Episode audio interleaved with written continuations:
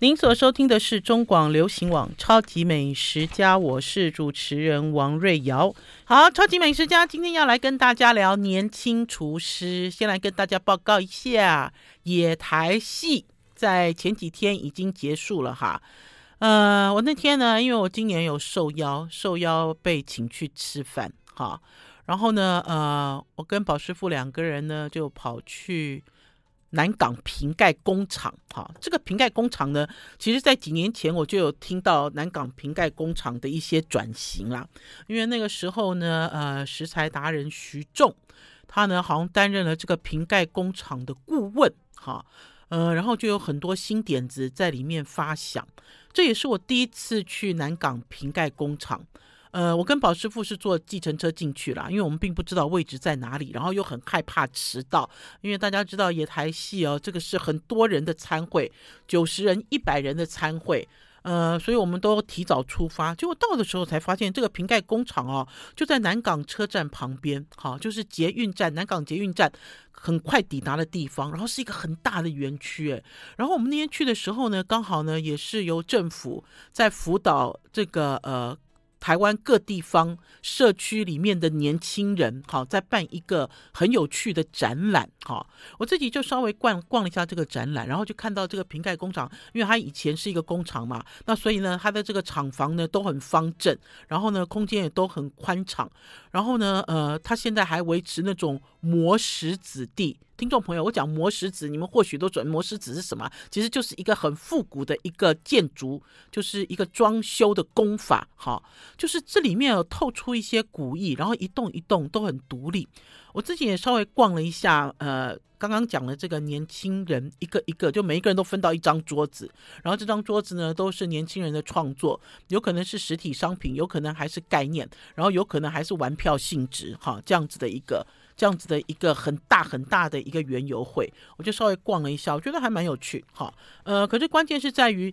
有掏钱想买的欲望吗？好，我觉得所有的这些扶助年轻人哦，因为我们今天主要也是在讲年轻厨师嘛，所有在扶助年轻人的所有的计划，不管是呃民间还是官方哈，其实呃画到画，它其实幻化到最后哈，还是要落成是一个商品嘛，对不对？你不会说想要跟年轻人聊天，他跟你聊天十块钱。然后你付他好几千块，你知道这其实不是一个成熟的一个一一个一个市场的机制。那所以我其实逛了一下，嗯，老实讲，有一些东西我觉得蛮有创意，哈。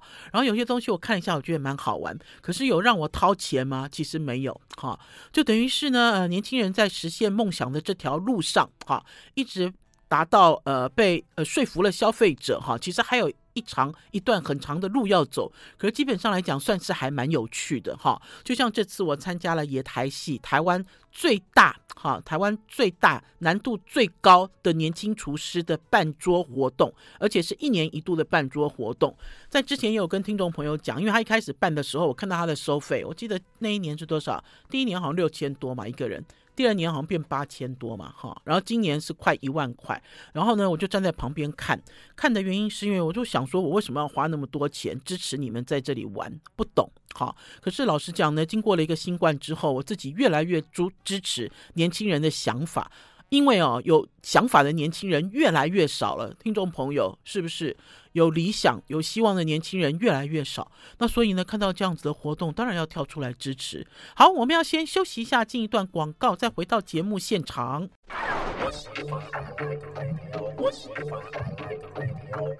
我是王瑞瑶，您所收听的是中广流行网《超级美食家》。走在希望跟梦想的路上，永远都不会寂寞。我觉得这个是跨世代大家共同的想法，呃，所以呢，今年呢，我全力支持野台戏活动，然后呢，也非常开心，野台戏在最后终于座位全部都卖完了。好，呃，我就讲说我第一次跑去这个瓶盖工厂，我就觉得这个瓶盖工厂好像那个什么建国啤酒厂。重新改成了这个文青区之后，就有一种感觉了，因为它本身的建筑是这样子的感觉。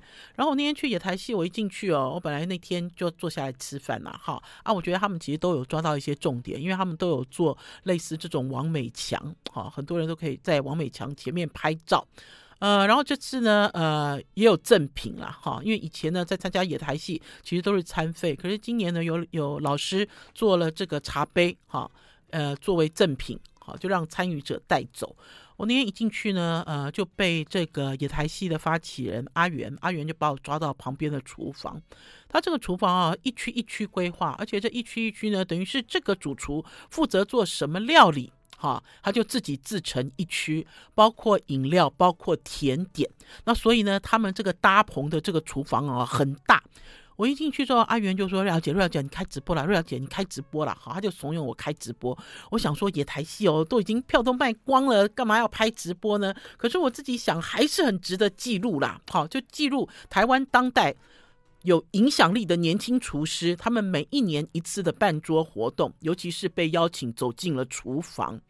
我这个镜头一开哦，就对上了陈耀训，因为呢，呃，在野台戏的这些年轻人哦，以前搞不好没有那么多头衔，可是呢，呃，时间一天一天哈，然后他们也长大了，然后呢，有很多东西呢也跟当初发起的想法不一样，因为每个人都不一样。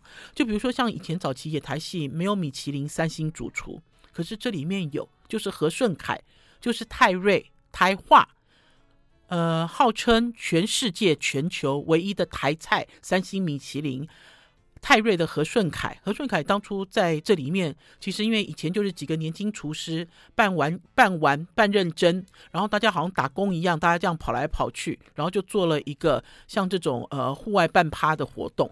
那何顺凯现在已经是三星了，好，除了这个之外呢，这里面呢还有外国主厨，因为每一年呢，呃，尤其是最近这几年，都会邀请外国主厨一起来，好，共襄盛举。而且这个外国主厨呢，呃，大部分呢也都是在台湾落地生根，哈。讨了台湾老婆也好，还是说非常热爱台湾这块土地也好，都在台湾开餐厅发光发热。今年呢，请的就是 Zia 的拉美主厨，哈，呃，会做很多很多辣椒料理。可是呢，呃，不是辣的，哈，是各式各样的不同品种的辣椒。这家餐厅，呃，在开幕的时候我去过一次，呃，厨师都很年轻，然后厨师也都很大胆。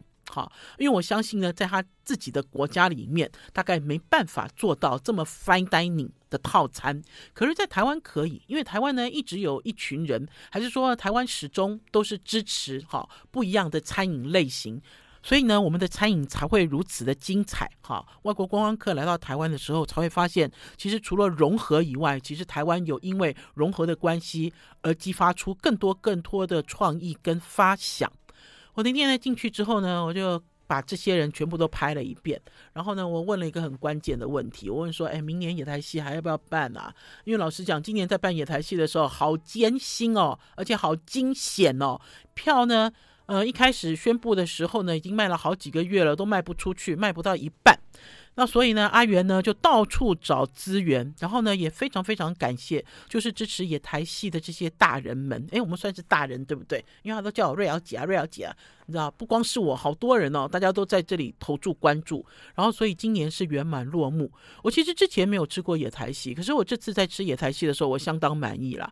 我觉得完成度很高，好。然后呢，你甚至于对于有一些梦幻品牌，你也可以 touch 到，好。呃，不一定符合你的期待，因为或许大家呢会说我付这样子的餐费，就像听众朋友，我前几天跟宝师傅两个人去过结婚二十三周年庆，我们两个人呢选择了全台湾，这应该算全台湾吧，全国内最贵的 fine dining，我们又跑去了德国米其林三星主厨 Levin 瑞丽的餐厅。我们两个人，一个人各付一万多元，我们又吃了一顿，因为我们好想要用这种豪华盛宴的感觉，你知道，来迎接我们的二十四年。呃，我也是付一万块，哈，然后就像野台戏，野台戏也是一万块，哈，呃，可是两相比较之后，你当然这里面会有落差，哈，有有蛮大的落差。可是我觉得关键是在于，呃，起心动念。是不太一样的啊！我在讲说，这里面有好多梦幻逸品哦，就比如说刚刚讲的那个知名陶艺家的杯子，然后还有就是陈千浩老师所酿的红葡萄酒。我听到呃，在排队的人哈说他排了三年四年哈，酒厂都没有打电话给他哈。呃，大家都在排这个世界冠军的台湾葡萄酒，可是呢，在现场哈、就有开放很少的数量，你现场买，现场就可以拿哈、啊。然后呢，呃，包括一些知名的酒厂哈。啊呃，威斯东非常有名的酒厂，他们也是，他们也开放了他们一部分的酒，让现场的这个消费者哈可以立刻就可以购买，而且都是限量。酒后不开车，开车不喝酒，未满十八岁请勿饮酒。我们要先休息一下，进一段广告，但再来跟大家分享年轻厨师好棒棒。休息一下再回来。I like 我是王瑞瑶，您所收听的是中广流行网《超级美食家》。在这场餐会哦，有好多菜哦，都让人很惊艳，你知道，甚至于会想说，哎，你们会不会继续卖啊？哈，就比如说在泰瑞和顺凯的米其林三星餐厅里面，会不会出这道土托米粉汤？会不会？会不会有土托米粉？比如说像是阿元，阿元的店里面，哎，阿元好像有一家新餐厅要重新开了，在最近哈。比如说像阿元会不会把这个呃柴把呃剥皮辣椒柴把鸡汤会不会放上来？好，然后就像在台中的烧肉名店，好，呃，Tommy Tommy 会不会把他的天津饭海鲜天津饭放放出来？可是我觉得这场餐会对我来讲最大的最大的乐趣是在于哦，听众朋友，你们真的对王瑞瑶非常好啦，因为哦，好多人都是听到了我们超级美食家，你们就跑去订位。坐在我对面的一对年轻夫妻就是这样子。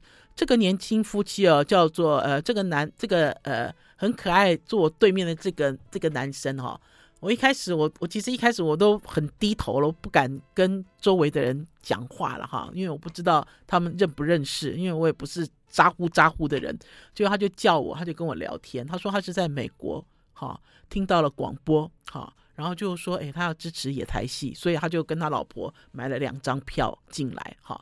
然后我说他之之前知道野台戏吗？他说他知道，他说他也在观察观察中。可是他这次他听到了，他就很冲动，他就买了。听众朋友，我告诉你，我那时候好紧张哦，我心想说，不要吃完这场餐宴之后，你觉得瑞瑶姐是诈骗集团的首脑，好，你知道骗你们来吃东西，好，其实不会，好，吃完之后我自己其实相当满意。好，唯一不满意的就是谢忠道了。主持人谢忠道特别从法国回来，然后呢，我都怀疑谢忠道是因为时差还是因为宿醉。谢忠道在主持的时候，反而变成一种效果，哈，就是很好笑的效果，因为他都念错名字，哈，然后呢，他也都弄不清楚什么菜已经上菜了，他自己在 FB 都自嘲，也自嘲他自己。谢忠道这次回来要到一月投完票才回去，如果可以的话，这段时间。会请谢忠道来到我们超级美食家聊聊天，然后我也来顺便问问看他在野台戏里面他怎么玩得这么厉害。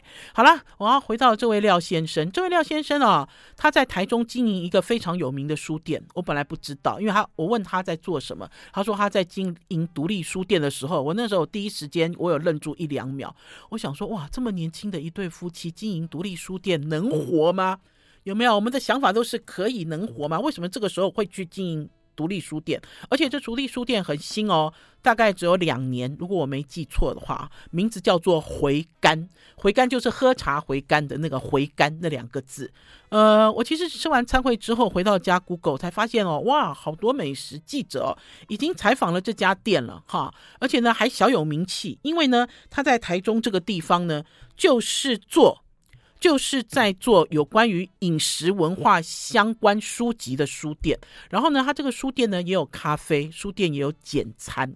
他就是在跟我讨论说，瑞瑶姐现在的厨师哦都没有什么想法了哈，因为对我来讲，我觉得如果我今天经营一个饮食文化书籍为主的书店，我就很希望我里面吃的东西，像我们早期我们年轻的时候，大家都在追红楼宴，对不对？可是红楼宴老实讲也是老扣扣的东西了。那可是呢，台湾的这个饮食书籍。很多很多很多人呢，不光是文学家哈，还是说呃一些名人，他们都会把家里吃的菜，还是他们自己悠游世界吃的菜，都会写成书，然后呢会呃不是食谱，因为他没有收食谱哈，他都会把它写出很多故事。那所以呢，如果厨师呢要复刻这些料理，并不困难，哈，并不困难，因为呢这段时间呢也有一个事情就是。知名作家蒋勋，蒋勋呢，呃，请了哈，请了，我记得是高雄，高雄有一家店，他很爱高雄的这家店的杏仁豆腐吧，哈，然后就拜托台中中央书店的主厨去学这道菜，哈。这篇文章 po 在 FB 上，我有看到，给蒋勋按赞的人超过接近两万人，哈，就喜欢这种极简的，哈，有地方风味的，哈，有有有有感觉，哈，有历史的这样子的食物。那所以呢，这家书店的这个主人呢，就很希望。哈，他们自己的书店也能够贯彻这样子的想法。可是呢，呃，对我来讲，我觉得很好玩，因为就认识这样子的年轻夫妻嘛，我就稍微问他，然后呢，多好玩呐、他原来是这个张料，张呃呃张廖万坚。好，听众朋友，因为因为这是一个复姓，哈，这个复姓最有名的一个人就是张廖万坚。然后呢，这个廖先生说，他们其实家族哦有一个习惯，因为他们是从福建过来的嘛，哈，然后他们又有这种客家的血统。呃，然后他们也有一些这种原住民的血统，他就讲说叫做呃生廖死张，哈、他就讲故事给我听，就是要活着的时候我要姓廖，死的时候埋进坟墓里，好、墓碑上要改刻章。我那个时候我心里想说啊，你呢？你死的时候，我本来想说啊，你死的时候也是这样吗？就他自己马上说他自己也是这样子，因为整个家族都这样，而且这个家族啊在台中哈。呃，为数还不少，我就问他说：“那你是第几代呢？”他告诉我他是第二十三代。听众朋友，这个应该是我这辈子遇到哈，跟我这么亲近聊天讲话哈，敞开心胸讲话，然后这么近这样吃饭两个多小时，一直在聊台湾家族史的人，好精彩的一个小男生。因为呢，他的年纪并不大。好，他很年轻，大概就有三十岁出头。可是他跟他老婆充满了理想，他们呢现在都还在外面工作。工作完了之后呢，他们把他们的薪水拿来支应这家独立书店，叫做回甘。哈，呃，除此之外呢，呃，这个廖先生呢还跟我介绍台台中的美食，因为呢，我有跟他聊，我说呢，除了这个呃我们所讲的饮食。文化书籍里面的料理，或许呢可以有更多关于台中味道的描述。哈，那呢，所以他介绍了我好多台中好吃的东西。然后呢，他甚至于跟我讲麻艺，麻艺的这个呃，在最近这几年被刘克香，因为刘克香只要讲到台中，就会讲到麻艺，哈，这样子的一个汤品的一道一道菜。呃，廖先生跟我讲，因为我讲蚂蚁哦，我想说，我讲蚂蚁，他会不会觉得老扣扣啊？老扣扣的人才会吃蚂蚁。这个蚂蚁其实是这个做麻绳哈，做麻袋的工具。呃，他就跟我讲说，他妈妈现在在夏天也会做蚂蚁汤，而且呢，蚂蚁买回来之后要自己手搓手搓哈。呃，最重要的是蚂蚁要煮小鱼干跟地瓜哈。这个廖先生跟我讲说，这个麻艺汤放冷了是越冷越好吃。我都以为麻艺这件事哈离台中人很遥远了，还是说蚂蚁呢已经变成了一种观光饮食，大家都要去品尝一下蚂蚁的滋味。可是呢，我自己呃很意外说，原来蚂蚁在台中人，尤其是老。你看二十三代哦，尤其是这种老 Coco 的台中人的家里，还是属于他们生活的一部分。好了，我们要先休息一下，进一段广告，再回到节目现场。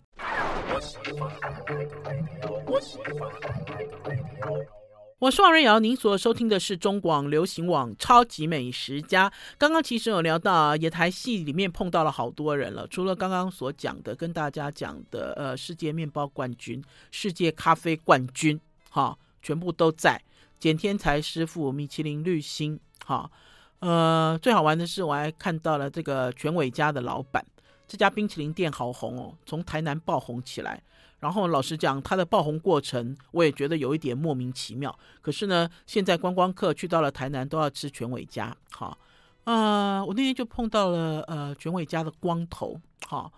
嗯、王王老师讲了，因为我其实哦，以前呢我在台北吃到卷尾家，我不觉得它怎么样，因为呢，呃，是一个火锅店，这个火锅店呢也是非常非常会操作自己的火锅店，火锅其实也不怎么样哈、哦，可是呢，他们呢就呃跟卷尾家合作，就出了一个冰棒。我记得那一次呢，我吃到他的冰棒的时候，我就有一点不知道我要讲什么哈。可是因为它的造型很漂亮，那所以老实讲，我对卷尾家的认识并不多。可是这次呢，卷尾家的光头也在现场哈，因为他负责制作四果冰，而且呢，他四果冰的糖水哈，是跟台南阿霞饭店吴建豪拿的，哦，就等于是吴建豪没有在，可是吴建豪也参与了这场野台戏，好，然后呢，呃，我在跟光头聊天，本来活动都结束了嘛，我就想说，哎，其实好难得，因为你很难得在一个这样子的场合里面结束之后，你可以很轻松的跟所有的这些主厨啊，哈，还是说这些供应食物的这些人轻松的聊天。那我就稍微跟光头聊一下天。大家知道全伟家在日本很红嘛，然后他们也开了面面包店。然后呢，光头跟我讲说他要进军去巴黎，而且呢已经想好了，他要在巴黎开台式面包店。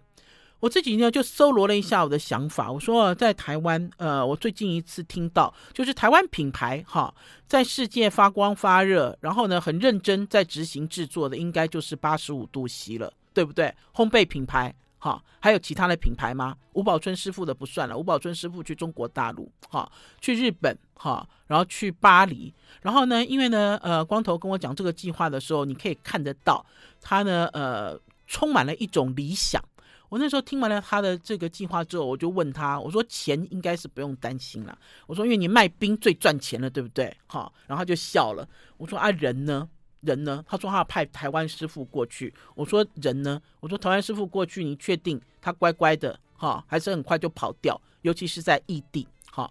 那可是呢，不管怎么样，因为光头说他在国外看到有人在卖台湾葱面包，可是好像卖葱面包的不是台湾人，所以他看了就很气哈。所以呢，他就很想哈，把真正台湾的好味道的面包介绍给。法国人，而且呢，就他观察，他觉得哦，法国人哦，心胸很宽大，哈，就是我讲的包容度很大。他说，不管走在路上哦，什么样的人奇形怪状。好，巴黎人都不会投以异样的眼光，哈，这是他对于巴黎的观察。那当然，听众朋友听到这里的时候，我们也稍微 hold 住、打住一下了，哈。我自己其实是很支持，哈，因为我我觉得有理想，就像吴克己，吴克己在神户的面包店也开了哦。我那天看到 FB 里面，我看到吴克己拍了一张他的神户面包店的外观，哈，我就赶快上去给他留言，哈。我不知道哎，我觉得或许大家会认为说，哇，他们的理想好奇怪，有可能达成吗？可是对于我来讲，我们既然帮不上忙，我们就要在后面拍拍手、鼓鼓掌，要全力支持他。因为就像我所讲的，在现在年轻人有理想、有抱负、有希望，这件事真的是太美好了。所以呢，在这里也预祝全伟家攻占巴黎成功。好，除了这个之外呢，呃，前一几天呢，去参加了呃新锐料理人餐桌计划第二场，就是 Part Two。听众朋友，记不记得在年初的时候，我们曾经有在我们超级美食家分享了新锐新锐料理人餐桌计划？这个是由五方食长还有呃名厨哈负责主办的啦。五方食长听众朋友应该都很熟悉了，就是珠宝盒的老板娘哈。这个老板娘呢，Susan，她呢在做餐饮呢也是充满了理想哈。呃，她自己呢，事实上她自己还有还有出一本杂志哦。然后它的这个品牌呢，除了轻食，除了这个呃好食好物，每一年两次的小农特展，还有五方食长这个西餐轻食店，嗯、还有杂货店之类的点点滴滴，还有面包店，哈，点点滴滴之外，他都很努力哈，想要去支持。然后还有那个呃珠宝盒啊，最近进到了玉龙城快闪。开开快闪店，而且呢，出的是全新商品，叫做圆可颂。现在有好流行哦，圆可颂，把可颂做成圆的，呃，像像一个什么啊？像一个馅饼吗？还是像一个什么？比较方正，然后呢，非常好吃哦，里面有灌馅哦，就等于是他自己进到了玉龙城去测试市场的时候，他也推出了全新商品。好，除了五方食长之外呢，在支持这个年轻厨师计划的还有一个单位叫名厨。这个名厨这个单位呢，经常在办课程，然后经常在介绍介绍台湾的厨师，然后也经常在介绍台湾在地的食材，就等于是这两个单位在做这个计划。可是今年我很开心，开心的原因是因为我在参加这个新锐料理人餐桌计划的时候，居然出现了农业部的官员。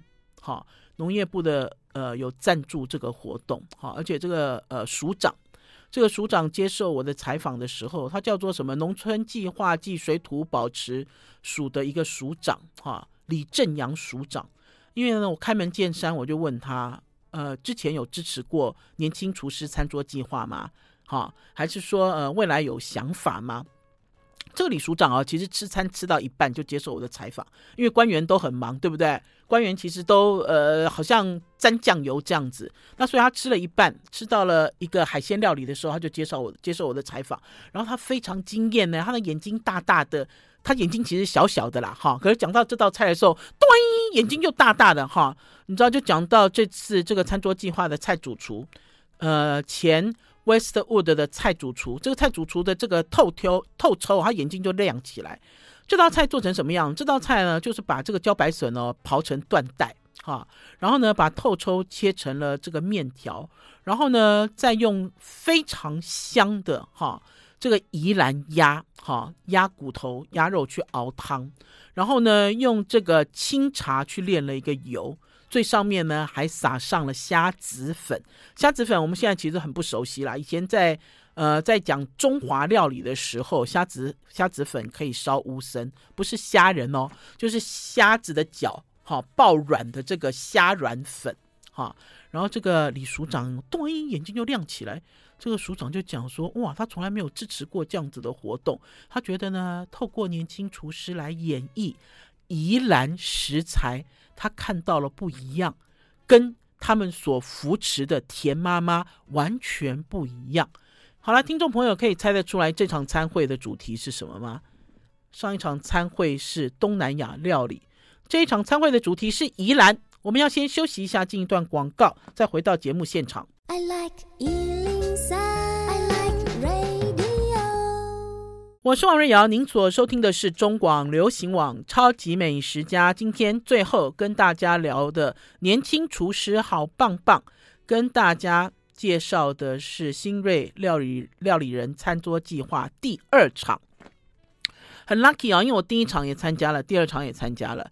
然后呢，呃，第二场的活动的地点哈，还是在位于大道城的五方食藏。哇，大稻城现在真不得了啊！那天不是礼拜六，也不是礼拜天，也不是礼拜五。听众朋友，我那天去吃饭的时候，哈，这个大稻城，尤其是大稻城的，呃，算是靠近，呃，靠近民权大桥的那一段啦。以前大家其实讲到大稻城哦，迪化街哦，只有讨论到呃这个霞海城隍庙哈，跟民生。好，民生这段永远都是热闹滚滚，就是南京跟民生这段永远是热闹滚滚。可是现在这一条的热线哦，一路往北延伸。那天坐计程车进去的时候，人好多，而且五方食堂旁边哦，就是卖一个咖鸡德啊。好，我每次都要讲咖鸡德亚，我连咖鸡德亚的国语我都不会讲了。就是以前哈小的时候，我们小的时候哈，那个菜市场很多人呐，哈，用塑胶，我想早期应该是用。麻绳哈，我等到我有印象的时候，都是用塑胶，用这种绿色、红色哈，然后去编的一个袋子哈，可以装很多很多，胃容量很大很大的这个这个所谓的购物袋，好购物袋。可是呢，听众朋友。因为五方食藏旁边，好，我记得那附近就有两家，这两家在几年前哦就非常火红。为什么？因为观光客都跑来这边买，而且呢，他们的颜色现在也不是这种松飘飘的这种这种乡下的颜色。呃，上次哦，我那个从京都来到台湾来玩。听众朋友记不记得我有一个好朋友？这个好朋友呢，他从京都来到台湾玩，然后呢，他有一站就是去宜兰、去格马兰去做自己的威士忌。